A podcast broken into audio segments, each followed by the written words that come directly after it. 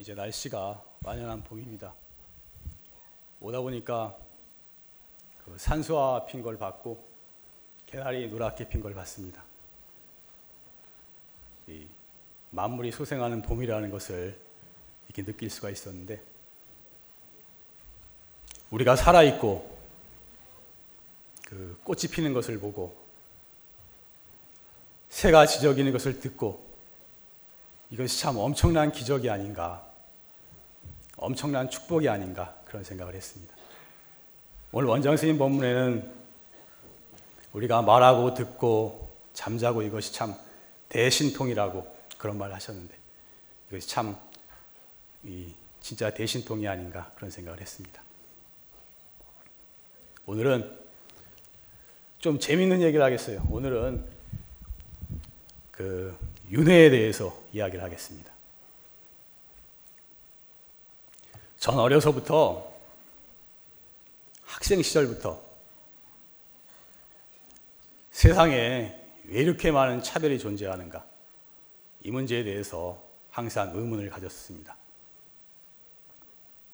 잘난 사람이 있고 못난 사람이 있고 좋은 집안에 태어난 사람이 있고 그렇지 못한 사람이 있고 사람이 있고 머리가 좋은 사람이 있고 나쁜 사람이 있고 나면서부터 불구자인 사람도 있고 뭐 이디오피아나 소말리아 같은 데는 그 사막화 돼서 다 말라 말라 죽어간다 그러고 왜 이렇게 많은 차별이 존재하는가 하는 거에 대해서 항상 의문이 있었습니다. 근데 제가 지난번에도 한번 말씀드렸지만 저는 중고등학교를 기독교 학교를 다녔어요. 그래서 이 문제에 대해서 그 목사님한테 질문을 했던 기억도 나는데 대부분 목사님들이 대답을 못 합니다. 대답을, 대답을 못 하는데 한 분이 대답을 해줬는데 별로 마음에 안 들었어요. 뭐라고 대답을 했냐면은 그건 하나님 마음대로다. 하나님이 우리를 이렇게 만든 건 마음대로라. 그건 신성 불가침이다. 그 문제는 우리가 관여할 수 있는 상황, 것이 아니다. 이렇게 말을 했어요. 그래서 비유를 들어서 말하시기를 사람이 만약 그릇을 만들었다면 그릇이 뭐 잘생긴 그릇도 있고 금이 간 것도 있고 찌그러진 것도 있고 망가진 것도 있는데 그릇이 무슨 뭐 잘 만들었니 못 만들었니 무슨 불평을 할 수 있느냐 뭐 이런 식으로 나한테 얘기를 해주셨던 기억이 나요. 근데 그것은 그 당시도 그렇고 지금도 그렇고 이 납득을 할 수가 없더라고요. 근데 제가 불법에 들어와 가지고 이 윤회와 인과의 사상을 만나면서 비로소 이 문제에 대한 해답을 얻었습니다. 원래 그냥 부처님 말씀으로 바로 들어가면 되는데 그러면 잘 믿지 않으니까 이 전생 학자들이 이 전생에 대해서 연구하고 있는 것을 잠깐 소개할까 합니다. 그 현대 학자들은 이 전생에 대한 연구를 많이 하고 있는데 이것이 한 세 가지 정도 방향으로 연구가 진행됩니다. 첫 번째는 이 전생 전생을 전생 기억이에요. 전생 기억. 전생을 기억하는 사람들. 우리가 대부분의 사람들은 다 전생을 기억 못 합니다. 전생을 기억 못 하는 게 당연한 거예요. 왜냐하면은 이 전생이라는 것이 우리의 몸 자체를 바꾼 거예요. 몸 자체를. 이 몸뚱이 자체를 바꿔서 이 뇌까지 다 바꿨기 때문에 이 기억을 못 하는 것이 당연한 겁니다. 우리가 10년 전, 20년 전 일도 잘 기억이 안 나고 가난하기 때 일도 기억이 안 나는데 하물며 전생일을 기억한다는 건 기억하지 않는 게 당연한 것이겠죠. 그렇지만 가끔 가다가 아주 가끔 가다가 이렇게 전생을 기억하는 사람들이 있어요. 있는데 대부분 어린아이 때입니다. 어린아이 때. 어린아이 때 아주 뚜렷하게 기억하는 경우도 있고 흐릿하게 기억하는 경우도 있는데 아주 뚜렷하게 기억하는 경우를 이걸 조사를 하는 거예요. 뚜렷하게, 뚜렷하게 기억한 아이들이 내가 전생에 어디 살았고, 누구였고, 우리 부모는 누구였고, 우리 뭐 친구는 누구였고, 뭐 우리 내 학교 성적은 어땠고, 어느 학교를 다녔고, 이런 식으로 이제 말을 하는 겁니다. 그러면 과거에 한 100년 전, 200년 전에 그런 사람이 있었는가, 그런 사람이 그런 학교를 다녔는가, 그런 부모가 맞는가, 이런 것들을 조사해서 이걸 대조하는 작업을 해요. 이게 아주 어, 유명한 이야기 중에 하나가 어, 한 50년 전에 터키 남부에서 이스마일이라는 남자아이가 태어났대요. 이스마일이라는 아이가 태어났는데 이 아이가 한 1년 반쯤 돼서 이제 말을 할 수 있게 되면서부터 자꾸 이상한 소리를 하는 거예요. 이제 뭐라 그러냐면 여기는 우리 집이 아니다. 난 우리 집에 가야 된다. 자꾸 이러는 거예요. 그래서 자꾸 나무래도 말을 안 듣고 그러면서 자기는 자기 본 이름은 자기 집은 저 건너 마을 과수원에 이 자기 집이고 그 자기 이름은 아비스 스르무스라고 내 이름은 아비스 스르무스니까 아비스 스르무스라고 부르라고 자꾸 이렇게 얘기를 합니다. 한두 번 아니고 자꾸 얘기를 하는데 터키가 이슬람교 국가예요. 그래서 이 전생 같은 걸 인정하면은 교리상에 어긋나니까 자꾸 아이를 막았는데 계속해서 이렇게 주장을 하니까 세 살 때 처음으로 그 아이를 데리고 건너마을 과수원 집으로 갑니다. 가는데 이제 한 번도 가지 않은 길인데 세 살 때 아이가 이제 기가 막히게 집을 잘 찾아가는 거죠. 가가지고 뭐 그 집에 살던 자식들이라든지 아내들을 다 알아보고 그 이름을 알고 그 마을 사람들도 알고 그 과수원 과수나무도 알고 집안에 있던 그 갈색 말이 있었는데 어디 갔냐고 묻고 이게 너무 기가 막히게 잘하는 거예요. 그래가지고 이게 소문이 많이 나서 아주 유명해졌어요 이 사건이. 그래서 이 아이가 여섯 살때 어, 여러 나라에서 조사단을 만들었어요. 조사단을 만들어서 일본 학자들도 들어가고 그래서 조사단을 만들어서 이제 이 문제를 조사했어요. 조사했는데 그 이스마일이 결정적으로 아비스스르무스의 전생이라는 게 드러난 게이 아비스르무스가 죽기 전에 이 딴 사람한테 친구한테 돈을 빌려준 게 있었는데 아무도 모르고 두 사람밖에 모르는 사이 사, 사실이었는데 이제 이 사람이 죽으니까 이 친구가 돈을 안 갚은 거예요. 그래서 근데 이 아이가 그 돈 빌려준 날짜하고 액수를 정확히 기억하면서 그 빌려준 돈을 받아내요. 그래서 그 조사단이 결국 보고서를 냈는데 이스마일이 아비스 스르무스의 환생임이 다시 태어난 것이 틀림없는 것 같다. 이런 조사 보고서를 냈어요. 네, 이런 전생 기억에 기억을 전문적으로 조사하고 연구하는 기관이 있는데 미국의 버지니아 대학교의 이안 스티븐슨 교수 팀이랍니다. 이 사람들이 전 세계에서 전생을 기억하는 사람들 한 1300개의 사례를 모아서 환생이라는 리인카네이션이라는 책을 냈어요. 두 번째 이 전생 연구 방법이 어, 연령 연령 역행, 연령 퇴행이라는 방법인데 이건 최면에 의한 방법입니다. 최면. 여러분들 이런 얘기는 좀 많이 들어봤을 거예요. 최면을 걸어가지고 이 심리학에서 병의 원인을 한다든지 수사 기법으로 활용한다든지 이런 일이 있죠. 근데 이게 최면이 잘 걸리는 사람도 있고 잘 안 걸리는 사람도 있답니다. 근데 이게 예를 들면은 20살 먹은 사람이 최면이 잘 걸리면 나이를 낮춰요. 그래서 10살 때를 묻습니다. 10살 때를. 그럼 10살 때 초등학생 때 노래를 부르고 초등학생 때 이야기를 해요. 친구가 누구고 뭐 선생님이 누구 이런 얘기를 해요. 나이를 다섯 살로 낮추고 점점 낮춰가면은 영살까지 낮추면은 이제 깐나내기 소리를 낸대요. 깐나내기 소리를 내서 삑삑 울고 그냥 말도 못하고 버둥거리고 그런답니다. 근데 여기서 영세까지 나이를 낮춘 상태에서 다시 2, 3년 전의 일을 묻는 거예요. 태어나기 전에. 태어나기 전에 2, 3년 전의 일을 묻는 거예요. 이때 그 최면이 잘 걸린 사람의 경우에는 태어나기 전의 일을 대답한다는 거예요. 2, 3년 전의 일을. 근데 그렇게 되면은 완전히 삶이 달라지는 거예요. 새로운 이름이 나오고, 새로운 말투가 나오고, 새로운 이 주소가 나오고, 완전히 삶이 달라져요. 그렇게 걸리는 사람들이 있는데, 이것을, 이것을 이제 그 세계에서 전생을 연구하는데, 여기에 유명한 사람이 알렉산더 캐논 박사라고 이 사람은 영국의 유명한 정신과 의사였습니다. 이 사람은 처음에 과학자의 입장에서 영혼이라든지 윤회 같은 걸 믿지 않았어요. 절대 부정했었는데 이 전생 연구를 하다 보니까 자꾸 이 전생이 나오는. 아니 전생 연구가 병의 원인을 연구하다 보니까 자꾸 전생이 나오는 거예요. 병의 원인이 금생에만 있는 것이 아니고 전생에만 있다는 것을 이 사람이 많이 알았어요. 그래서 전생 연구를 많이 했는데 이 사람도 어, 이런 식으로 전생 연구를 해가지고 약 1382명의 전생 조사를 했어요. 그래서 인간의 잠재력이라는 책을 냈습니다.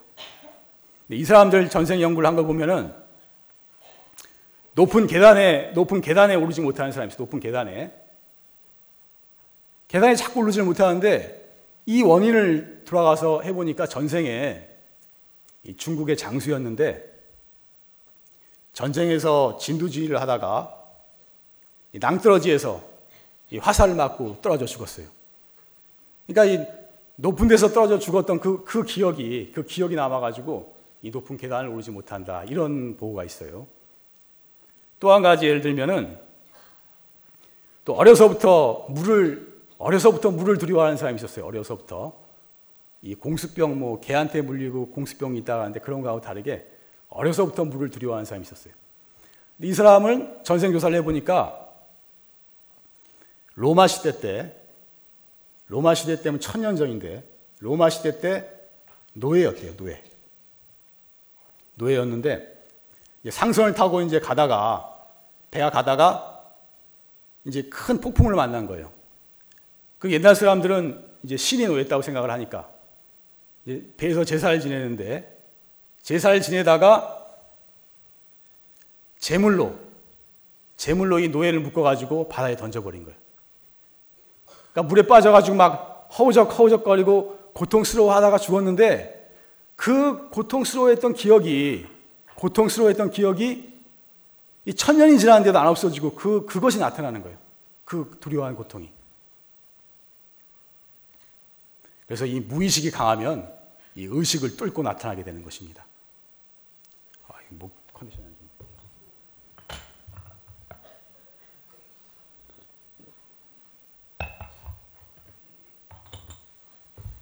스님들 출가한 것도 보면은 확실히 그런 게 있는 것 같아요. 제가 얼마 전에 어느 스님 출가한 얘기를 들었는데 집안이 불교 집안도 아니었대요. 불교 집안도 아닌데 불교에 대해서 몰랐대요. 몰랐는데 중학생 때 학교를 가는데 이상하게 굉장히 인생이 무상하더래요.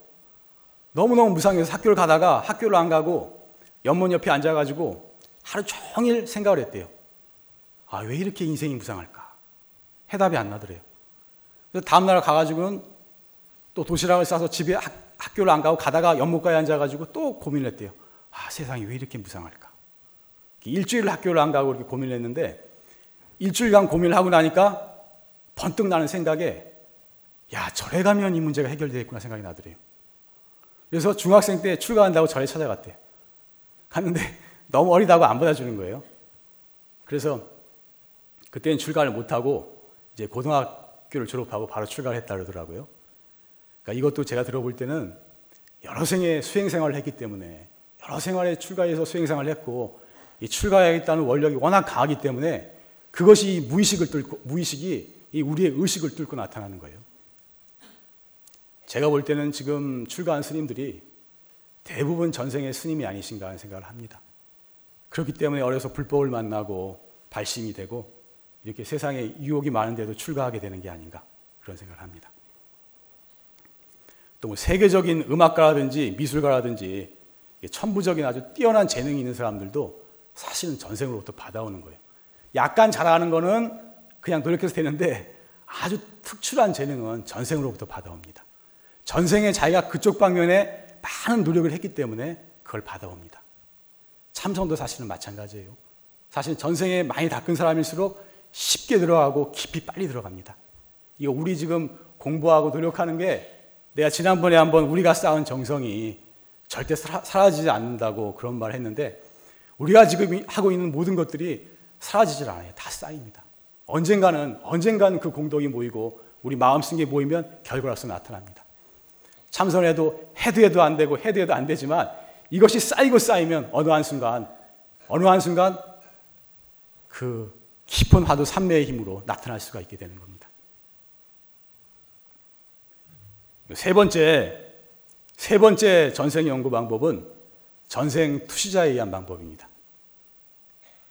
전생을 전생을 아는 사람들이. 전생을 남의 전생을 볼 수 있는 사람들이 있어요. 불교에서는 숙명통이라고 얘기를 하는데 이게 아주 유명한 사람이 미국의 에드가 케이시라는 사람입니다. 이 사람은 그 잠자는 예언자 초인이라고 불리는데 이 사람은 뭐 다른 나라에 있는 사람도 성명하고 주소만 말해주면 그 사람 병이 왜 병이 생겼는지를 알아요. 이 사람이 그렇게 알았었는데 이 사람도 자꾸 하다 보니까 병의 원인이 전생에 많이 있다는 것을 알았습니다. 그래서 이 사람이 약 2,500명을 전생 조사를 했대요. 투시를 했대요. 근데 원래는 이 에드가 케이시가 기독교인이었어요. 기독교인이라 가지고 기독교 쪽에서는 윤회를 인정하게 되면 교리가 성립이 안 됩니다. 하나님 안 믿으면 몽땅 다 지옥 가고 믿으면 다 천당 가는데 이 윤회가 있으면 교리 자체가 성립이 안 돼요. 그래서 처음에 그래서 이제 기독교인이라 이걸 중단하려고 했는데 주변에 여러 사람들이 아 이게 종교하고 학문은 다른 거라고 연구를 계속 해야 된다 그래서 많은 사람의 전생 투시를 했습니다. 네드가 케이시가. 근데 그때 나온 그 조사를 보면은 어떤 게 있냐면은 이제 부부 사이가 아주 나쁜 경우 다 웬만큼은 나쁜데 아주 나쁜 경우 거의 거의 원수 사이인 경우.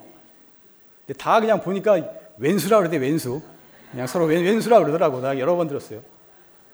근데 부부 사이가 아주 아주 아주 나쁜 경우 거의 거의 진짜 죽이고 살릴 원수지간인 경우에는 이 전생에 원한 관계가 있었다 이렇게 이 사람들은 얘기하고 있어요. 그리고 또 부부 사이가 상당히 좋은 경우, 금실이 아주 좋은 경우는 에드가 케일시 말로는 전생에 부녀간이거나 모자간인 경우가 많았다 이렇게 얘기를 합니다. 제가 볼 때는 이건 어디까지나 미국이나 서양 얘기예요. 그러니까 그 서양 쪽은 그 개방적인 풍토이기 때문에 그 사람들이 좀 성적인 면도 많이 개방돼 있고 그래가지고 아마 부자 부녀간이나 모녀간에도 다음 생에 이렇게 부부로 만나고 이런 경우가 종종 있는 것 같아요. 제가 볼 땐. 근데 아마 이건 우리나라를 만약에 조사해 보면은 별로 안 나올 거예요. 왜냐하면 제 생각인데 우리나라는 이렇게 근친 간에 결혼한다지 이런 보수적인 성향이 강해서 그것을 금기시한 그런 분위기가 있거든요. 우리의 의식도 그렇고. 이 윤회라는 것도 알고 보면은 이 사회 규범이라든지 그 사람의 의식에 많은 영향을 받습니다. 우리는 의식에 그런 게 안 돼 딱 하고 있기 때문에 그런 게 거의 없어요, 또. 그리고 이 사람 에드가 게이시 투시한 것 중에 보면은 날 때부터 장님인 사람이 있어요. 날 때부터. 태어나면서도 장님이라. 그러니까 얼마나 가까웠겠어요. 날 때부터 장님인 사람이 있었는데 이 사람의 전생을 투시해 보니까 전쟁터에서 포로, 포로들 잡았잖아요. 포로들 잡았는데 자기 의사가 아니고 이 상부의 명령에 의해서 그 포로들의 눈을 인두로 지지라는 그, 그 명령을 받고 그걸 역할을 했대요. 그러니까 비록 자기의, 자기의 의사는 아니지만 다른 사람의 눈을 못 쓰게 만들었기 때문에 자기의 눈이 없어지는 과부를 받은 겁니다.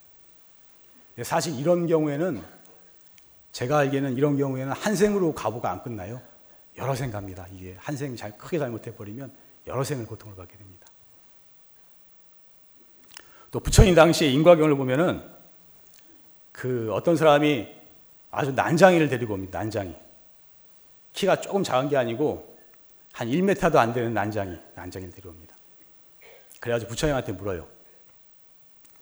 부처님 왜 이 사람은 이렇게 난장이가 돼서 이렇게 천대받고 무시를 받습니까? 이렇게 묻습니다. 부처님 말씀이 이 사람은 전생에 신분이 높은 사람이었다. 신분이 아주 높았는데 자기가 신분이 높다고 해서 다른 사람을 함부로 무시했다는 거예요. 옛날에는 이, 이 신분 관계가 굉장히 서열이 엄했잖아요. 다른 사람을 함부로 대하고 함부로 욕하고 비난하고 밑에 사람한테 함부로 무시했다는 거예요. 다른 사람을 함부로 대하고 무시했기 때문에 내가 인위적으로 키가 작아져서 난장이가 돼가지고 남의 무시를 받는, 남의 천시를 받는 그런 과보를 받았다. 이런 말이 인과경에 나옵니다.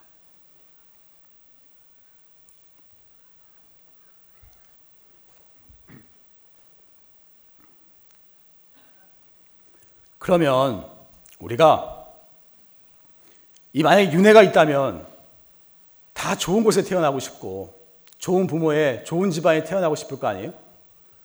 그럼 자기가 태어나고 싶은 곳에 태어날 수 있는가? 이제 그 문제를 캐논 박사가 이야기를 합니다. 근데 뭐냐면 결론은 뭐냐? 자기가 태어나고 싶은 곳에 다 태어날 수가 없다는 거예요.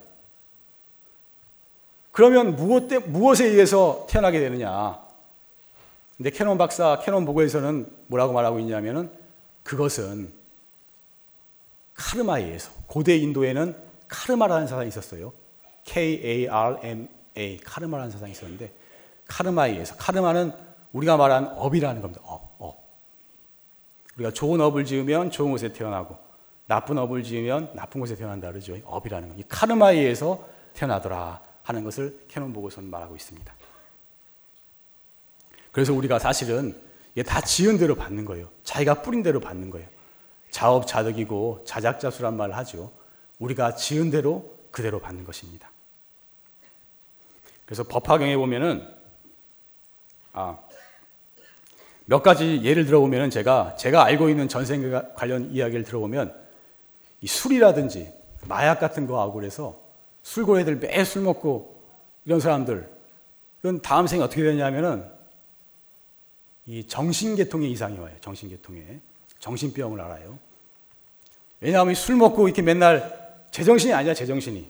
맨날 제정신이 아닌 상 살았잖아요. 이 정신계통 이상이 옵니다.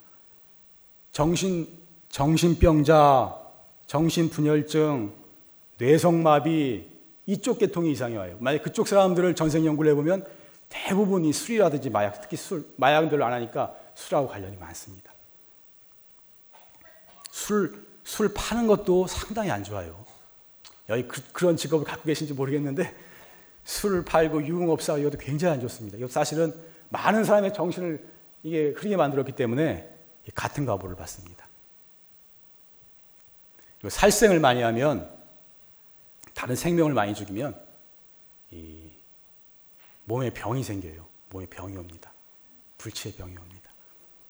병이 다른 중생의 몸을 망가뜨렸기 때문에 내 몸이 망가지는 과보가 오게 되는 거예요. 또 보시를 많이 하면 남한테 많이 베풀고 보시를 많이 하면 부자가 됩니다. 재물로서 남을 도와주게 되면 재물로서 들어오게 돼 있어요. 그런데 웬만한 부자는 재물을 많이 보시를 많이 하면 되는데 대재벌 같은 경우에 막 몇십조 대재벌 이런 경우에는 제가 알기로 이제 보시만으로는 좀 어렵고 그런 경우에는 수행의 공덕이 있어야 돼 수행에 수행이 있어야만 그런 그런 대재벌까지 갑니다. 그리고 예전에 왕족들 같은 경우에도 보면은 다 전생에 수행자가 태어났어요. 수행의 공덕이 있어야 그런 복을 누릴 수가 있는 겁니다. 또 이제 경전에 보면은 아, 남들한테 공부를 가르친다든지 경전을 배우고 가르친다든지 이러면 머리가 좋아집니다. 공부를 가르쳤기 때문에 경전을 공부하고 그러면 머리가 좋아지는 과부가 생겨요. 또 이제 부처님한테 꽃을 많이 바치면 이 얼굴이 아름다워지는 과부가 생긴다 그랬습니다. 아름다움을 바치니까. 이런 말을 할까 말까 했는데 이런 말 하면 또 법당에 꽃으로 꽉 차지 않을까 네, 그런 생각을 좀 했어요. 자연을 아름답게 갖고도 아름다운 가보를 받습니다. 근데 이제 그 얼굴이 너무 예쁜 게 그렇게 좋은 건 아닙니다. 적당히 예쁜 게 좋아요. 너무 너무 예쁘면 다른 복은 없는데 너무 예쁘면 남자들이 찝쩍거리는 사람이 너무 많아서 이 미, 미인 방명이라고 했어요. 우리말에 옛말에 여자가 팔자가 세집니다. 적당히 예쁘고 건강하고 부모 복 많고 공부 복 많고 이게 훨씬 더 좋은 겁니다. 또 진짜로 아름다워지려면 이 마음을 아름답게 써야 돼, 마음을. 그래서 마음을 닦아야 되는 거예요. 우리 마음에, 우리 마음에 모든 것이 갖춰져 있기 때문에 이 마음을 닦음으로써 진짜 아름다움이 생기게 되는 겁니다. 불,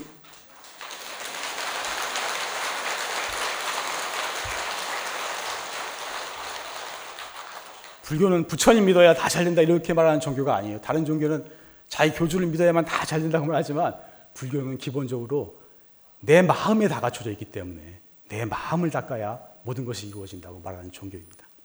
그래서 불교가 위대한 거예요. 그래서 우리 불교에서는 아, 법화경에 보면은 아 이게 좀 너무 많이 법화경에 보니까 이런 말이 있습니다. 전생에 지은 것을 알고 싶은가? 금생에 너의 받는 것을 보라. 내 생에 어떻게 될지 알고 싶은가? 금생에 너의 받는 것을 보라 그랬어요. 내가 지금 사는 모습을 보면 내가 어떻게 전생에 살았는지 대충 감이 온다는 거예요. 또 지금 내가 어떻게 마음 쓰고 어떻게 생활하는지를 보면 다음 생에 어떻게 될지 대충 판단이 온다는 겁니다. 혹시 좋은 사람이 있는 것 같아서 잠도 깰 겸 한번 따라해 봅시다. 전생에 지은 것을 알고 싶은가? 금생에 너의 받는 것을 보라. 내 생에 어떻게 될지 알고 싶은가? 금생에 너의 받는 것을 보라. 아, 그 금생에 너의 하는 것을 보라. 네. 말이 헷갈렸죠. 그래서 불교에서는 지금의 내가 이렇게 이러한 모습으로 이러한 부모를 만나고 이러한 형제를 만나고 이런 몸을 받아서 이렇게 살고 있는 것이 남이 준 것이 아니라는 것이에요. 남이 남이 나한테 만들어 준 게 아니라는 겁니다. 이것을 다 내가 만들었다는 거예요. 내가 내가 하나님이 날 이렇게 만든 것이 아니고 부처님이 날 이렇게 만든 것도 아니고 내가 마음을 어떻게 쓰고 어떻게 살았냐에 따라서 이 나의 오늘의 모습이 결정됐다는 거예요. 그러니까 내가 내가 만든 것이고 내 마음에 의해서 만든 것이고 이 모든 것이 잘 되고 못된 것이 모두 다 나의 책임이라고 그랬습니다. 그래서 여기도 중요한 말이 있는데 한번 따라해 봅시다. 모든 것이 다 내 마음에서 왔다. 모든 것이 다 나의 책임이다.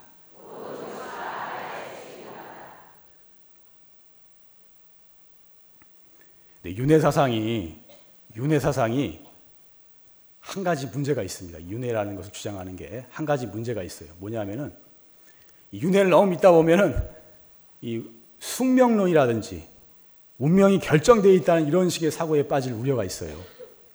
이 윤회의 사상은 부처님이 처음으로 창시한 사상이 아닙니다.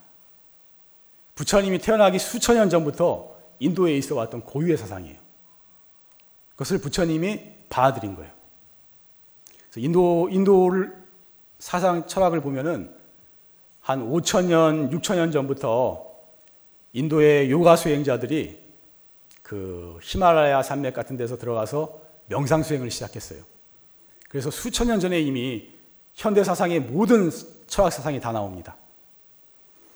근데 근데 그 모든 사상들이 다 윤회의 사상을 기본적으로 받아들이고 있어요. 근데 그 사상들 단점이 뭐냐면 숙명론이야, 숙명론. 운명이 결정되어 있다는 거예요.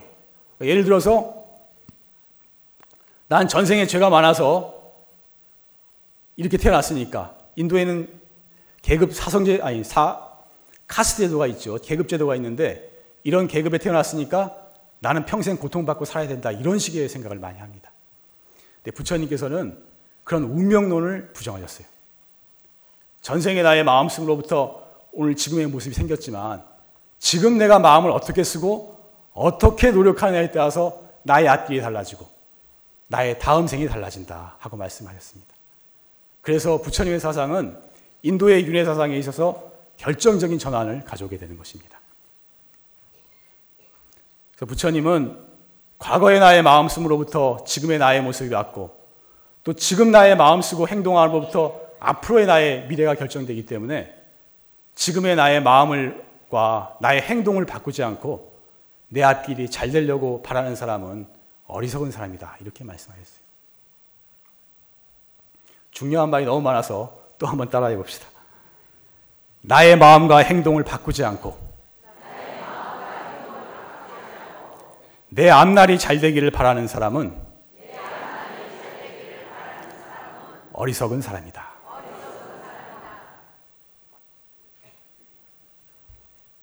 오늘 윤회에 대해서 살펴봤는데 이 윤회와 인과의 사상은 불교 사상의 기본입니다.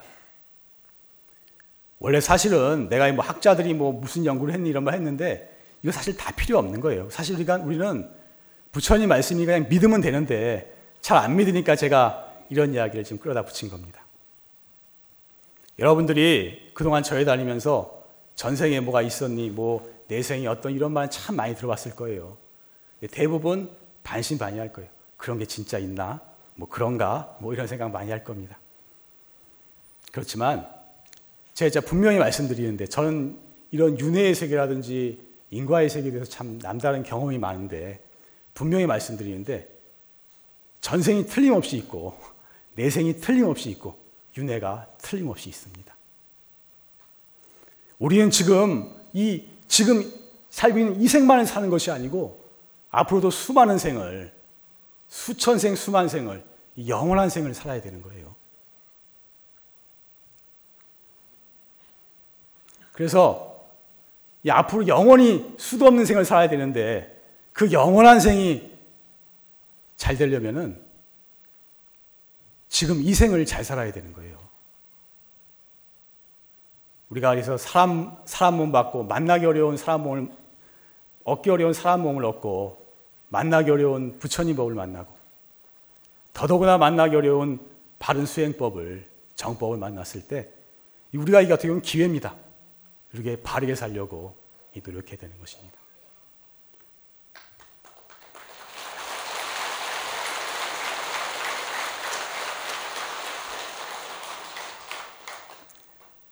그러기 위해서 윤회와 인과에 대한 우리가 확고한 믿음이 있어야 됩니다. 그래야 물러나지 않고 우리가 수행하고 정진할 수 있는 것이고 또 항상 남한테 베풀면서 보시하고 봉사하면서 흔들리지 않고 평생을 살아갈 수가 있는 것입니다. 그래서 이 윤회와 인과의 사상은 굉장히 중요한 거예요, 사실은. 기본이지만 아주 중요한 것입니다. 이 사상이 우리 불자들 사상의 기초로서 확고하게 자리를 잡아야 되는 것입니다. 여태까지 이제 윤회와 인과 얘기를 했는데 이제 용화대에서 매일 항상 주장하는 참선과 관련돼서 얘기를 좀 해야 되겠습니다. 용화사는 정법문 중이라 참선법을 가장 중시합니다. 또 참선법은 최상승법이라고 최고의 법입니다. 그럼 이, 이 최상승법, 최상승법이라는 참선법과 윤회는 어떤 관계가 있느냐? 참선은 윤회 자체를 벗어나는 법입니다. 다른 법은 윤회 안에서 잘 되고 복 받고 하는 거지만 이 참선법은 윤회 자체를 벗어나는 거예요. 우리가 다른 사람한테 많이 베풀고 공덕을 쌓고 그러면 복을 받아요. 복을 받게 돼 있습니다. 근데 그렇게 복을 받아서 좋은 집에 태어나고 건강하고 뭐 인물 좋고 뭐 이렇게 다 갖추면은 또 또 이 사람이 죄짓기가 타락하기가 쉬운 겁니다. 조건이 너무 좋으면 특히 음란하기가 쉽고 다른 사람 무시하게 되고 죄 짓기가 쉬워요. 또 죄를 지으면 악도에 떨어졌다가 또 한참 고통을 받고 후회를 하고 또 공덕을 쌓으면 또 좋은 곳에 났다가 또 악도에 떨어졌다가 이렇게 계속 반복하게 되는 것입니다. 그래서 윤회라 그러는데 윤회라는 게 한자로 보면은 수레바퀴 윤자에다가 돌아갈 회자입니다. 수레바퀴가 돌아간다 이거예요. 다람쥐 쳇바퀴 돌듯이 돌아가는 것입니다. 그렇지만 그러니까 우리가 보시하고 공덕을 쌓고 이런 것이 참으로 중요한 것이고 그렇게 살아야 하는 것이지만 그것만으로는 영원한 문제가 해결이 안 된다는 겁니다. 그러면 이 영원한 문제 해결책은 어디 있느냐? 정답을 알죠, 여러분? 이 마음을 깨닫는 참선법에 있는 거예요. 우리 우리 본 마음이 우주의 근원이고 생명의 근원입니다. 우리의 마음 안에 모든 것이 갖추어져 있어요. 오늘 어느 스님하고 양자 물리학 뭐 이런 얘기를 했는데 지금 양자 물리학에서도 그 결론이 그렇대요. 우리가 마지막 추구해야 할 대상은 이 우주가 아니고 인간의 마음이다. 인간의 마음이 우주보다 더 넓고 우주보다 더 모든 것을 갖추고 있다. 이렇게 양자 물리학의 결론이 가고 있다 그러더라고요. 우리 마음에 모든 것이 갖춰져 있어요. 그래서 이, 이 우리의 마음자리를 깨닫게 되면 우리는 윤회 자체를 벗어나고 생사를 뛰어넘는 대자유를 얻게 되는 거예요. 그래서 이 참선법이야말로 우리의 영원한 세계 문제를 근본적으로 해결해서 영원한 자유와 완전한 행복을 얻도록 하는 길인 것입니다.